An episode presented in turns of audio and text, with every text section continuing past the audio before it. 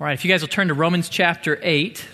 Romans chapter 8. While you're turning there, let me remind you, for those of you who've been here for a while, you know that Easter is approaching. And when Easter comes, it's time for us at Southwood to do our Easter extravaganza. We do this event every year around Easter time. It's our primary outreach event of the year. So, for those of you who, who don't have any idea what this is, um, we are blessed as a church to be in the middle of a neighborhood.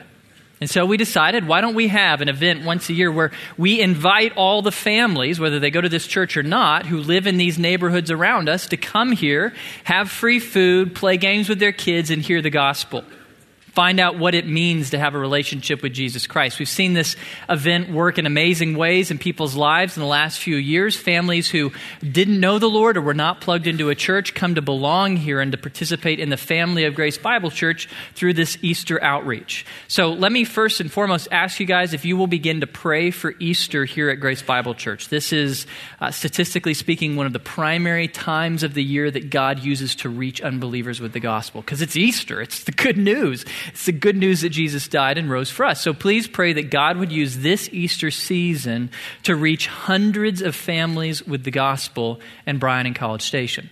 Now, we would love to have you participate with us uh, adults, students, high schoolers, junior highs, everyone, any of you who would like to help us to pull off this Easter outreach.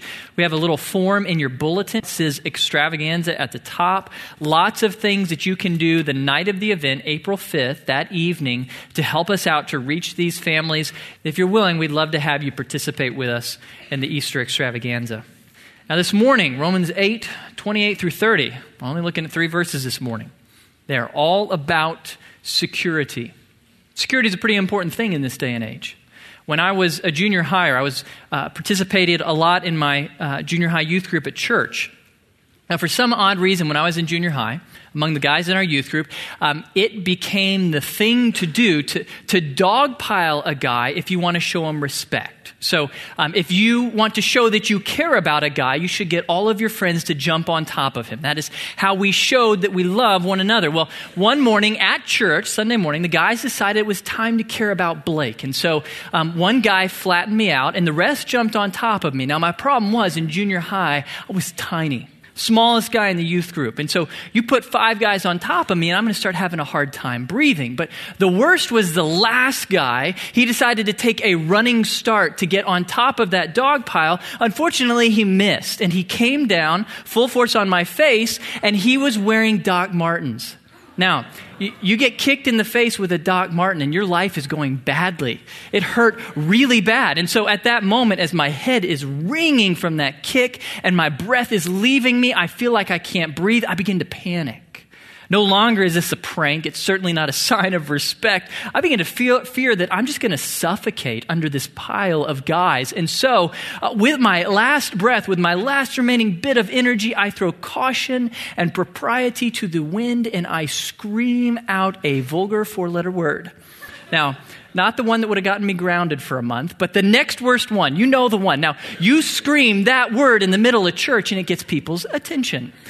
All those guys jumped off of me. A few minutes later, I felt really guilty and ashamed, but in the moment, I didn't care. I could have cared less about what people thought of me, about my reputation as a good kid. All I cared about was my security. I felt like my life was in danger. All that I cared about was getting my security back. Security trumped everything else. That's actually human nature. About 70 years ago, a, a researcher in psychology, a guy, a guy named Abraham Maslow, demonstrated that after we have met our most basic biological needs, like the need for air, water, food, our most pressing need as a human race is the need for security. After your most basic biological needs, that's what you need above all else to feel safe, to feel secure.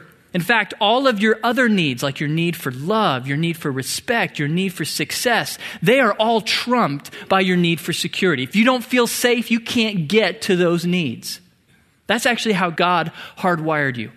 God designed you to crave security. He designed you to need security. Without it, you can't be healthy. Maslow actually concluded if you go through life without security, after a while, you end up with neurosis or emotional disorders. You, can't be a healthy human being without security. That's how God designed you to need security. God wants you to feel safe and secure. He does not want you living in fear and worry. You need security. Problem is, you live in a very insecure world. We live in a world full of uh, military threats and natural disasters. We live in a world full of incurable diseases and economic collapses. We live in a world characterized by layoffs and, and broken marriages, broken relationships. If you are looking for security in this world, you will not find it. There's no amount of money you can save. There is no uh, amount of vitamins and exercise you can take that can give you absolute security. This world is inherently insecure. It cannot give you the security that you crave. If you are seeking security in the things of this world, you will be disappointed. There's only one place to go to find the security that God designed you to crave. You got to go to God Himself. You got to go to the promises of God. Only God is strong enough, has enough power to overcome the dangers and insecurities of life in this fallen world. Only He can give you the security you crave. Only His promises can give you the safety and security in life that you need. Money will fail you, People will fail you, careers will fail you, health will fail you. Only God's promises remain. His promises are the only things you can absolutely bank on in this life. So, in the passage this morning, Romans 8 from verse 28 to the end of the end of the book, we are going to look at the promises of God. And in this section of Romans 28 through 39, God reveals to us three promises. Three promises that are designed to give us the security that we crave. Now, at about 6 a.m. this morning, I realized that it was a pipe dream to think that I could get all the way through verse 39. So this morning, we're just going to look at the first two promises just in verses 28 through 30. When I'm back with you in two weeks, we'll look at 31 through 39 and get the third promise. This morning, just the first two promises. Read with me starting in verse 28. Let's look at these first two promises that God gives us in order to build within us a sense of security. Starting in verse 28. And we know that God causes all things to work together for good to those who love God, to those who are called according to his purpose. For those whom he foreknew, he also predestined to become conformed to the image of his Son, so that he would be the firstborn among many brethren. And these whom he predestined, he also called. And these whom he called, he also justified. And these whom he justified, he also glorified.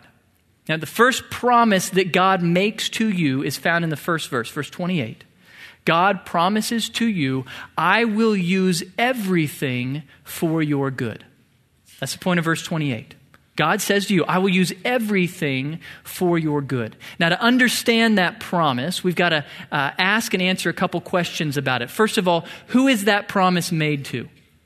To whom does that promise from God apply? Paul gives us two descriptions. First, he says, it applies to those who love God.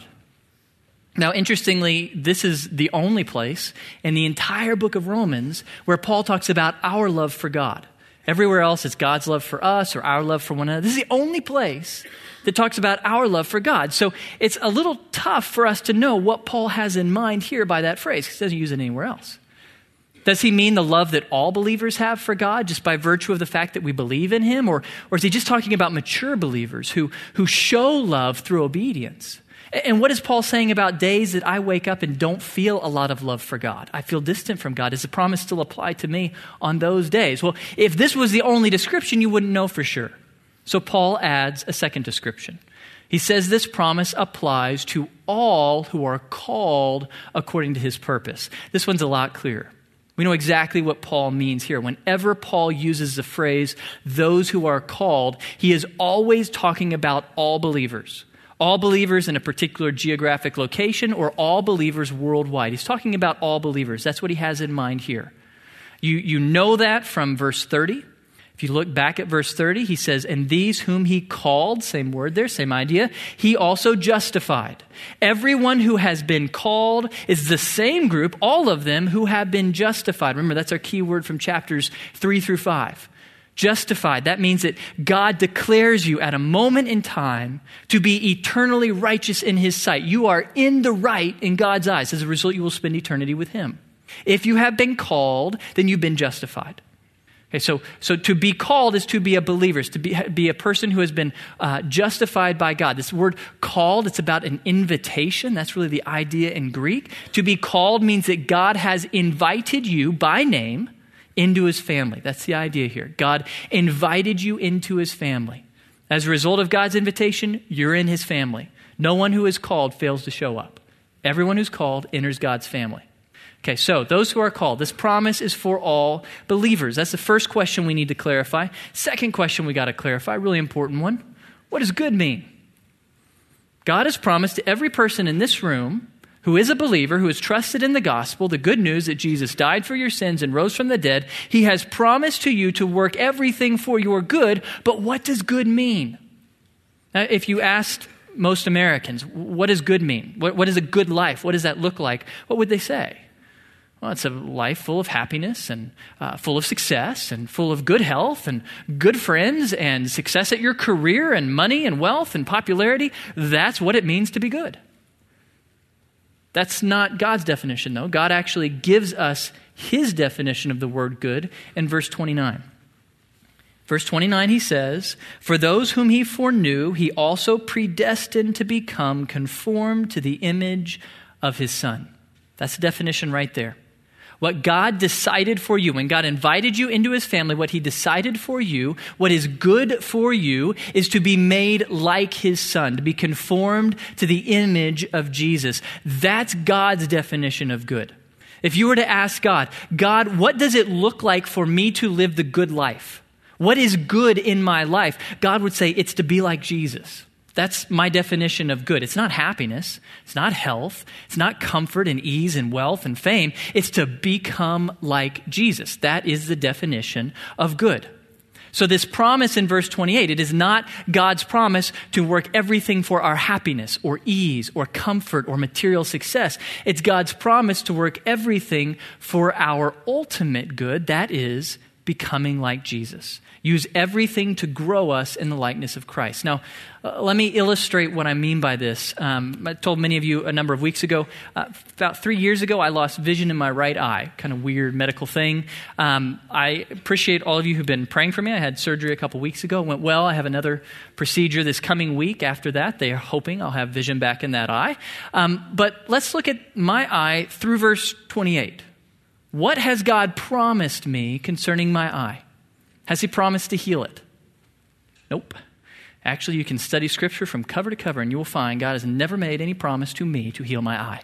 He does not promise to remove my physical ailments. In fact, Paul himself, it would appear, as best we can tell, Paul had some kind of condition, some kind of chronic ailment with his eyes that he prayed, he pleaded, God, fix this, heal me. And God said, No, no, Paul, I'm not going to do it. God never healed him.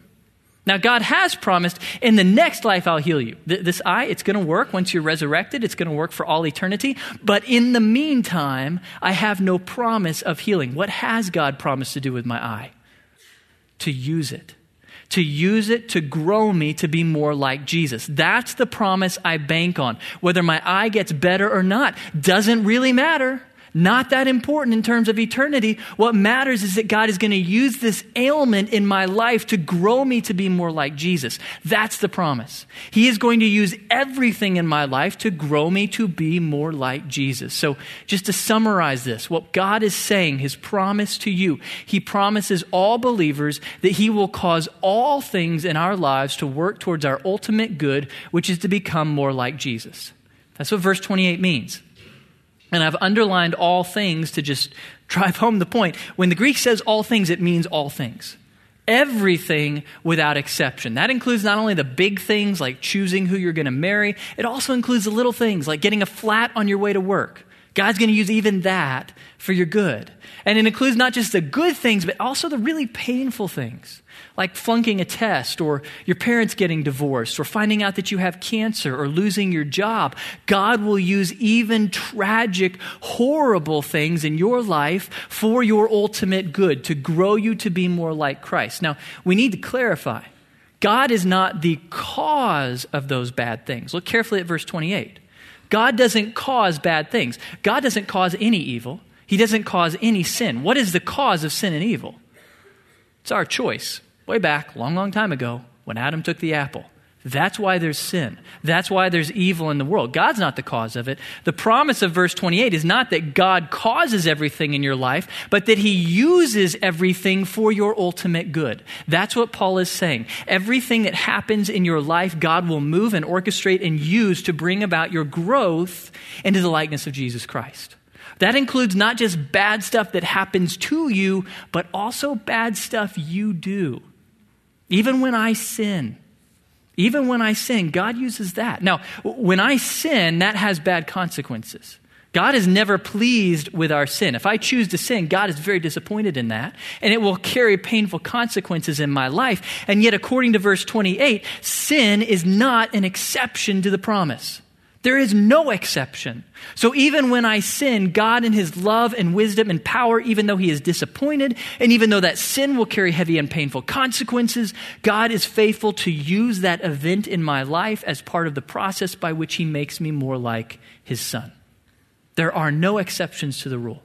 If you are a believer, God will use absolutely everything, good, bad, small, easy, in your life to bring about your ultimate good to grow you to be more like Jesus Christ. In other words, God will waste nothing.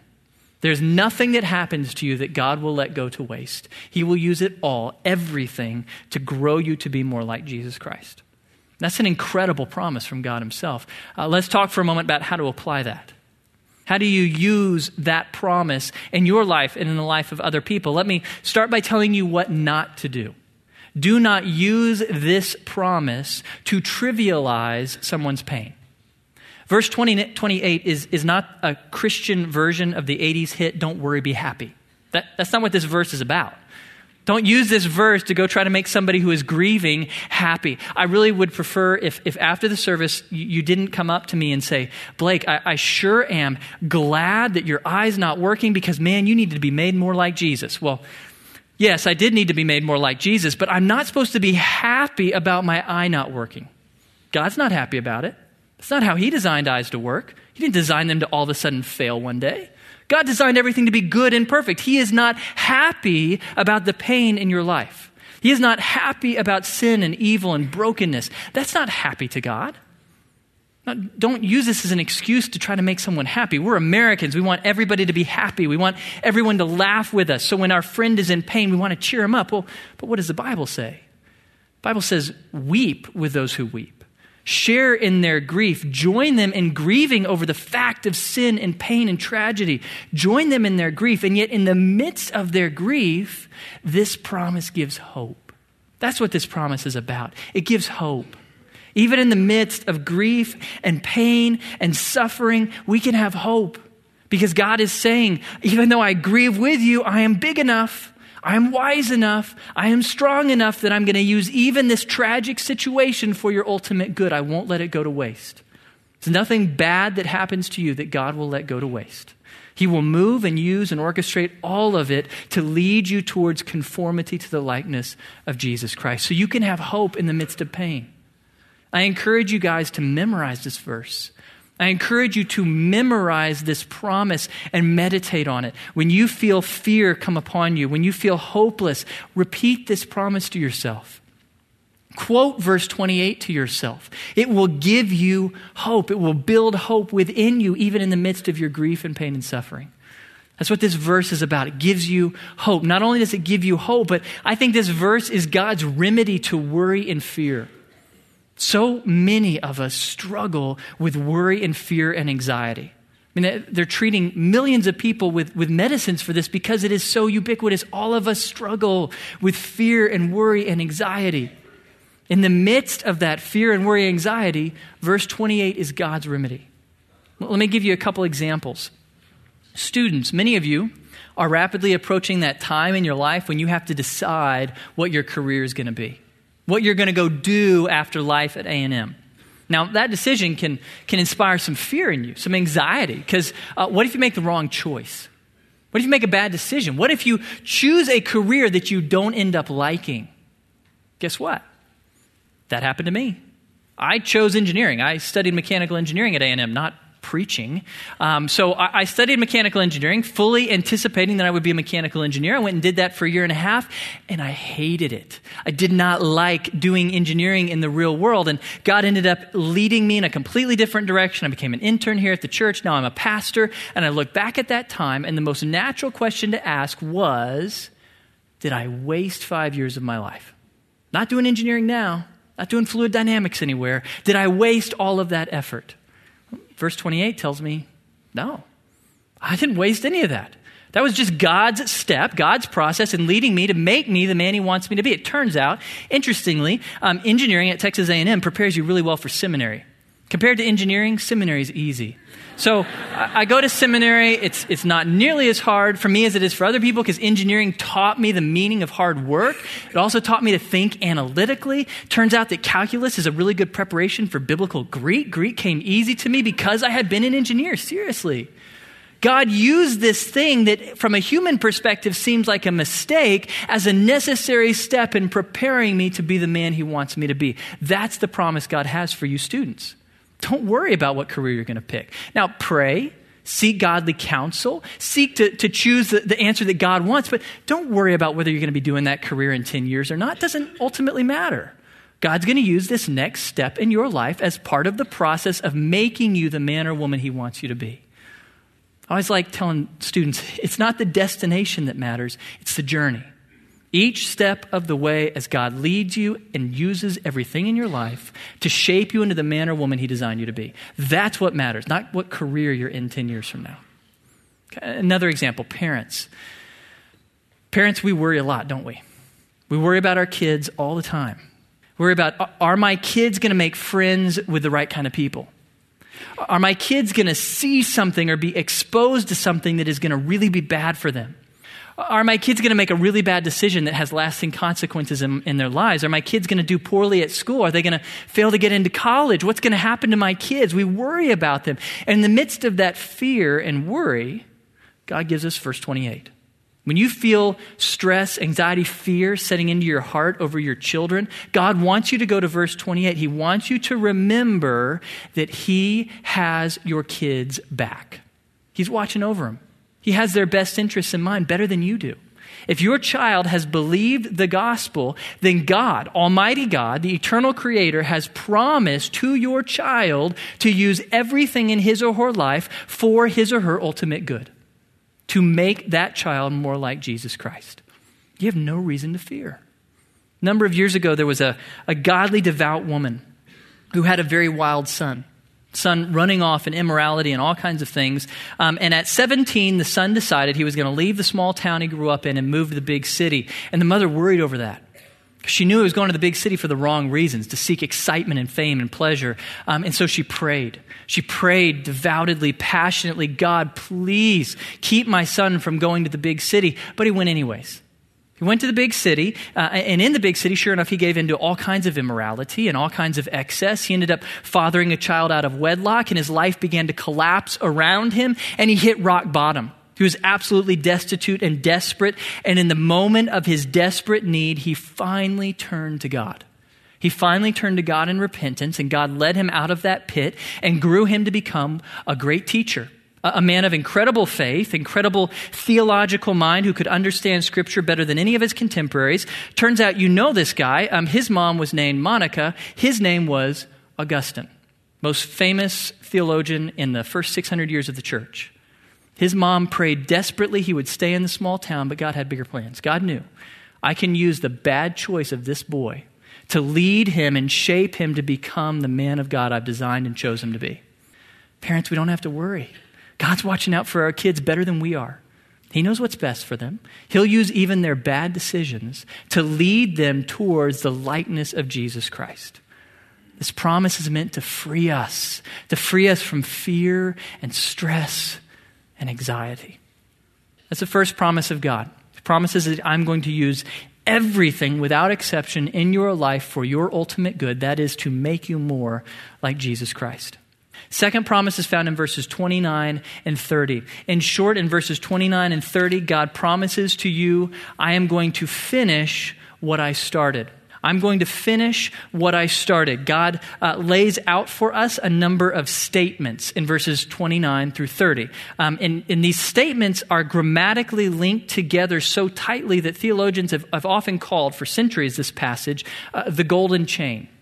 In the Greek, it's, it's definite, it's determinate. If one of these phrases is true about you, they are all true about you. It's not possible to only have one of these and not the rest of them. All of them are true of you if any of them are true of you. And so let's look at what Paul says here. He starts in verse 29 For those whom he foreknew. To foreknow, foreknowledge, what is that? The word can talk about or mean either to know someone ahead of time or to choose someone ahead of time. And when it's used of God in the New Testament, it's always the latter. It's not just that God knew you before you were born, it's that God chose you before you were born. God elected you by, uh, by name. As an individual, God chose you. Now, um, this raises that thorny subject of election predestination that we wrestle over. Paul actually spends the whole of chapter 9 on election, so I'm going to wait till I get there to try to give you my uh, very limited uh, definition and, and explanation of election. You'll have to wait for a few weeks. For now, what I want you to notice is Paul's purpose in raising the subject of election. He doesn't do it to stir up theological controversy, he does it to inspire confidence. That's true pretty much throughout Scripture. Almost every time that God raises the subject of election or predestination, it is not meant to inspire controversy, it is meant to inspire confidence security in his people. Because if God foreknew you, if he chose you before you were born, then the next one, the next phrase is true as well. For those whom he foreknew, he also predestined to become conformed to the image of his son, so that he would be the firstborn among many brethren. Predestined. Well, if, if to foreknow means to choose someone ahead of time, then predestined means to decide what you're going to do with that person ahead of time. You make a plan for the person that you chose before they ever were born. That's, that's the idea here. Before you were born, God made a plan for your life. And Paul tells us in verse 29, we've already looked at it. What is the plan that God made for your life before you were born? To conform you to the likeness of his son. God decided, I'm going to make that person, that man, that woman into the likeness of Jesus Christ. That was God's plan, his destiny established for you. And actually, Paul tells us in Ephesians 1 that plan was made in eternity past, not just before you were born. Paul says, Ephesians 1. Blessed be the God and Father of our Lord Jesus Christ, who has blessed us with every spiritual blessing in the heavenly places in Christ, just as he chose us in him before the foundation of the world that we would be holy and blameless. Before him in love, he predestined us to adoption as sons through Jesus Christ to himself according to the kind intention of his will. He chose you, he predestined you before the foundation of the world, before he created anything. Before time began, God chose you by name. And God predestined, He pre planned for you as an individual that He would make you into the likeness of His Son. And because of that choice that God made in eternity past, and because of that plan that God made for you in eternity past, that leads to the next phrase a phrase that's not about eternity past, it's about your lifetime, something that happened in your lifetime. Look at verse 30. And these whom he predestined, he also called.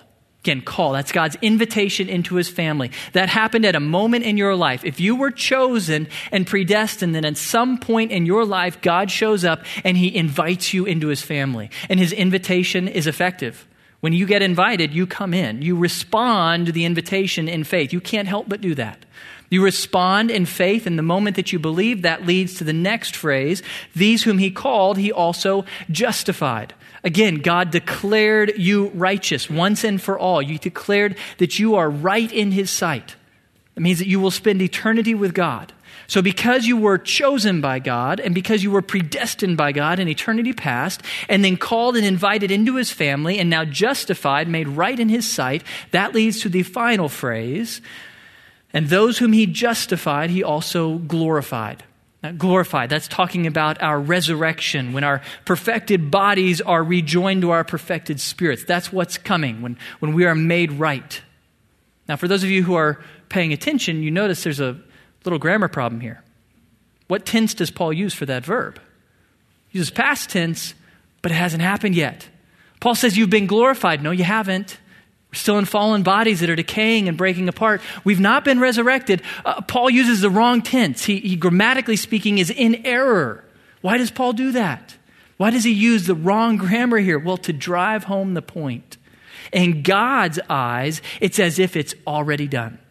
In God's eyes, you are as good as glorified. In God's eyes, it's as good as past tense. You're done. You're resurrected in God's eyes. It is so sure, it is so absolute that Paul uses the past tense. He uses bad grammar to drive home the security of this promise. It's like when my wife Julie asked me to do something. And if I know that I can get it done, if I want to if I want to show her that she can trust me, that she can depend upon me, then I'll simply say to her, "Done." Now, technically speaking, no it's not. It's not done. I got to go do it now. But by using the word done, I am saying to her, "You can count on me." It is as good as done. I'm good for it. God's doing the same thing. God is using bad grammar to say to you, it is as good as done. You can absolutely count on me. It is going to happen. There is no person who has been justified who will not be glorified. It is so secure and so guaranteed. I'm going to use bad grammar to show you. That's the idea here. God speaking through Paul uses the wrong grammar to drive home to you your eternal security. That's what we call this promise eternal security. Your salvation is secure. If you have been justified, which you know you've been justified if you have believed, if you've believed the gospel at some point in your life, that is proof positive that you have been justified. If you have been justified, you will absolutely be glorified. There's no person who has ever been justified who will not in the future be glorified because salvation is secure. Once saved, always saved. That's a biblical absolute. That is absolutely clear in Scripture. If you have been saved, God is going to finish the job. That's the point here. If God has begun the work in you, if He has already justified you, you can count on Him to finish it, to finish what He started. And the logic really goes back to the beginning of the chain. Think about it. What is Paul saying by foreknew and predestined? What he's saying is that in eternity past, already knowing everything about you, everything you would do that was good, and everything you would do that was bad, God freely made the choice to choose you as an individual and to predestine you for salvation. He already made that choice knowing everything about you. So if at some point in the future I commit some huge sin, I do something really bad, guess what? It won't have caught God by surprise. He knew it. He knew it from eternity past, and yet He already chose me. He already settled the matter. He already made up His mind about me. That's true for you as well. It's really good news. There will never come a day in your life when you will do something so bad, so evil, that God will press the abort button. Never going to happen. There is no abort button on your salvation. God chose you individually by name, knowing everything you would ever do. He made that choice in eternity past. He is finished. He's going to finish what He started. You are absolutely eternally secure. God has made up His mind about you, and His decision is to glorify you, to make you like Jesus, to save you for all eternity. Your salvation is absolutely secure. Okay, so let's summarize this. Let's draw this together. If you are looking for security in the things of this world, you're never going to find it. You need security. God designed us to crave security. We cannot live healthy lives without feeling safe and secure. But if you are looking to meet that need for security in the things of this world, you will never find it. This world cannot give you security, only the promises of God can. And He has promised to you that He will use everything good and bad, big and small, everything for your ultimate good, to move you and make you, shape you and mold you into the likeness of Jesus Christ. And He has promised that He will finish what He started, that He will finish your salvation. You will not be lost. You will be glorified. You will spend eternity with God. That is absolute and guaranteed certain. That's the promises that God has for all who have believed. Now, if you're here this morning and you wonder, are these promises true of me? Simple way to find out. If you want to know if these promises from God apply to you, you simply have to ask yourself, have I trusted in Jesus Christ alone for eternal life? At some point in my life, did I choose to believe that Jesus really did die for all of my sins, to pay the full price of all the bad things I've done, and then rise from the dead? To give me eternal life. Did I believe that? Did I trust in Jesus alone for eternal life. Now, if you haven't, if you're just not there yet, if it's too hard to believe all this stuff about Jesus, a guy you can't see, or maybe it's just too hard to believe that God offers eternal life as a free gift, you feel like, I, I got to at least do something. I got to work for it somehow. If there's something keeping you back from believing the good news of the gospel, these promises don't yet apply to you. Let, let me encourage you come talk to me or someone else here this morning. There's nothing more important that you will ever think about and consider than what Jesus has done for you, the good news of the gospel. But for every one of you who have made that decision to trust in Jesus Christ for eternal life, you believe that Jesus died for your sins and rose from the dead, these promises are yours. They are irrevocably yours. They belong to you. You can bank on them. These are absolute. They're yours every day for the rest of eternity. They're yours. So let me encourage you memorize what's yours. That's really where I want to leave you. As you guys get ready to head out on spring break, very simple application this morning. You need to know what's yours. Need to have these promises deep in your mind and in your heart so that when fear and worry and doubt and anxiety creep in, you can quote these promises to yourself. God doesn't want you living in fear and anxiety. He wants you living in security and safety. So memorize these verses, verses 28 through 30. Memorize them, and then you can quote them to yourself to build confidence and hope and dispel fear and worry. Now, I think it would be really anemic to end this service just with my words. So I've asked Colin to come back up, the band to come back up. I feel like we got to respond to these promises with one last song of worship. We've got to turn to the Lord and thank Him for these truths. As they come up, let me go ahead and pray for us, and then Colin's going to lead us in a response of worship. Heavenly Father, we thank you so much for these promises. We thank you that not only did you send your Son to die for us, not only did you raise him from the dead to set us free from sin and death, but Father, you have given us these incredible promises so that we might have safety and security in life. Thank you so, so much that you have committed yourself, you have promised to use everything in our lives for our ultimate good. Even the bad stuff that we do, in your love and your sovereignty and wisdom, you will move that and use that to grow us to be more like Jesus. Thank you for that, Lord. And thank you that you have promised to finish what you started, that there is nothing that can cost us our salvation. We are absolutely secure in your arms. Thank you for that, Father. Thank you that you knew us and chose us before time began. Thank you that that guarantees that in the future you will glorify us so that we can be with you for all eternity. Thank you for the security, the absolute safety we have in you. In the name of your Son, we pray. Amen.